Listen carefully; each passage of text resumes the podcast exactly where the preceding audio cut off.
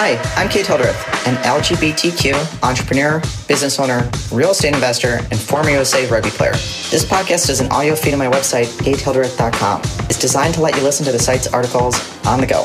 If you'd prefer a traditional podcast where I'm the one on the mic, then check out my other podcast, What You Should Have Been Taught.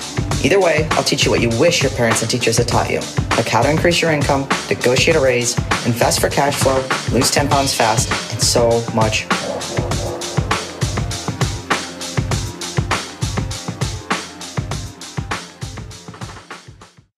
Has the stock market hit bottom yet? COVID-19 predictions. With the COVID-19 pandemic raging worldwide and the total case count surpassing 1 million worldwide, the stock market entered nearly total free fall in March 2020. Stock market free fall. The plunge began on Monday, March 9, with the largest point drop for the Dow Jones Industrial Average, Dow Jones Industrial Average, in recent history. Shortly thereafter, on March 12 and March 16, there were two more record-setting point drops. In total, these three days which happened within the span of a single week, were three of the worst stock market point drops in U.S. history. The cause of these stock market drops is global terror about the spread of COVID-19, plunging oil prices, and federal and state mandates creating widespread business, school and event closures, among other factors. Only two other days in U.S. history have had more dramatic single-day percentage falls. One was Black Monday on October 19, 1987, 22.6% single-day decline, and the other was December 12, 1914, 23.52% single-day decline. $2.2 trillion stimulus bill. Despite this massive market plunge, the U.S. stock market did rebound substantially in response to the $2.20 trillion stimulus bill passed March 25, 2020. The S&P 500, which is a market index that tracks 500 large companies listed on stock exchanges in the U.S., recovered about 40% of the free fall that it took in early to mid-March. S&P 500 stock market. Designed to provide unprecedented economic relief, the stimulus bill will pay $1,200 to most Americans, the 83% whose adjusted gross income is under $75,000, plus an extra $500 per child under 17 years of age. It also has more than $377 billion allocated to assist small businesses. And, it will automatically pause federal loan payments for a six-month period ending September 30, 2020. Plus, the bill includes provisions limiting foreclosures on mortgages and evictions of renters. For example, it can allow for forbearance of a federally backed mortgage for up to 60 days, with a possible extension of four more periods of 30 days each, due to COVID-19 related hardship. Despite this fear-based sell-off and the subsequent rebound, I don't think the US or the global stock market has hit bottom yet. I think further stock price drops will happen as the prolonged scope of this outbreak takes its tolls on businesses and governments worldwide. In my opinion, this economic recession is going to get much worse before it gets better. Because the science of the COVID-19 virus, SARS-CoV-2, is complex.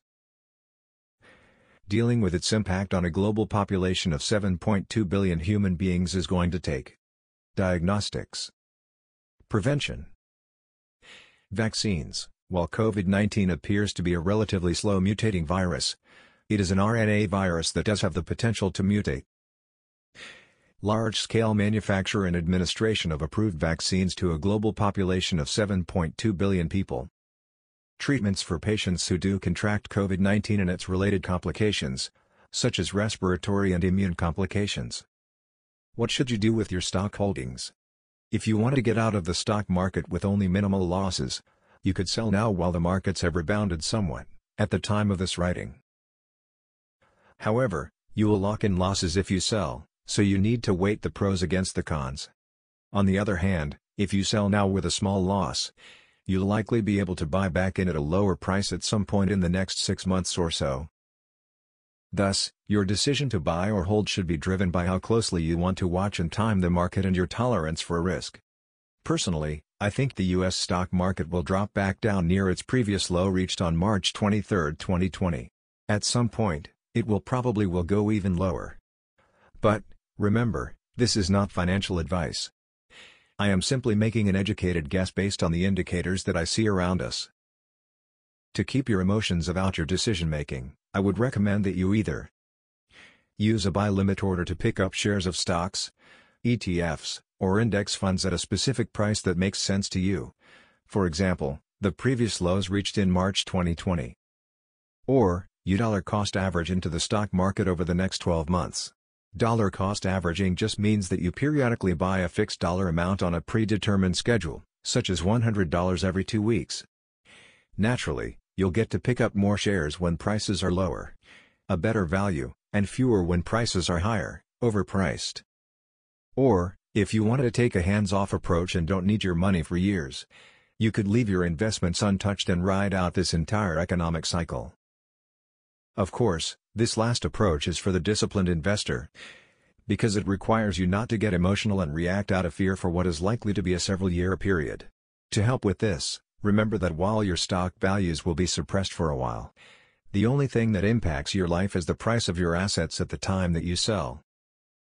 How to play the stock market. Instead of trying to figure out exactly which stocks to buy, most people would do well to play the stock market as a whole using low-cost investment options. For example, you could use ETFs that track the market, like the Vanguard S&P 500 ETF, VOO, or Vanguard Total World Stock ETF, VT. These ETFs have very low expense ratios of only 0.03% and 0.08%, respectively. This is important, because the best performing investments are the ones with the lowest management costs. Historical data clearly shows that management fees eat away at your stock market gains, so keep them low at all times. Plus, almost no one, not even the pros, ever outperforms the market, so you might as well track it. While your decision to buy or sell is highly personal, what I can say is that the upside of this market slump is that if you have cash available and want to learn investing, you can now learn this skill with less downside and lower prices than only a few weeks ago. What do you think will happen to the S&P 500 or the Dow? Let me know in the comments below. Are we connected yet on social media? If not, let's make it happen. Instagram, Twitter, Facebook, Pinterest. If you like this episode, then keep listening or explore the full website at katehildreth.com. You can also find me on your favorite social media channel using at Kate Hildreth. Definitely send me a connection request because I'd love to share in your world too.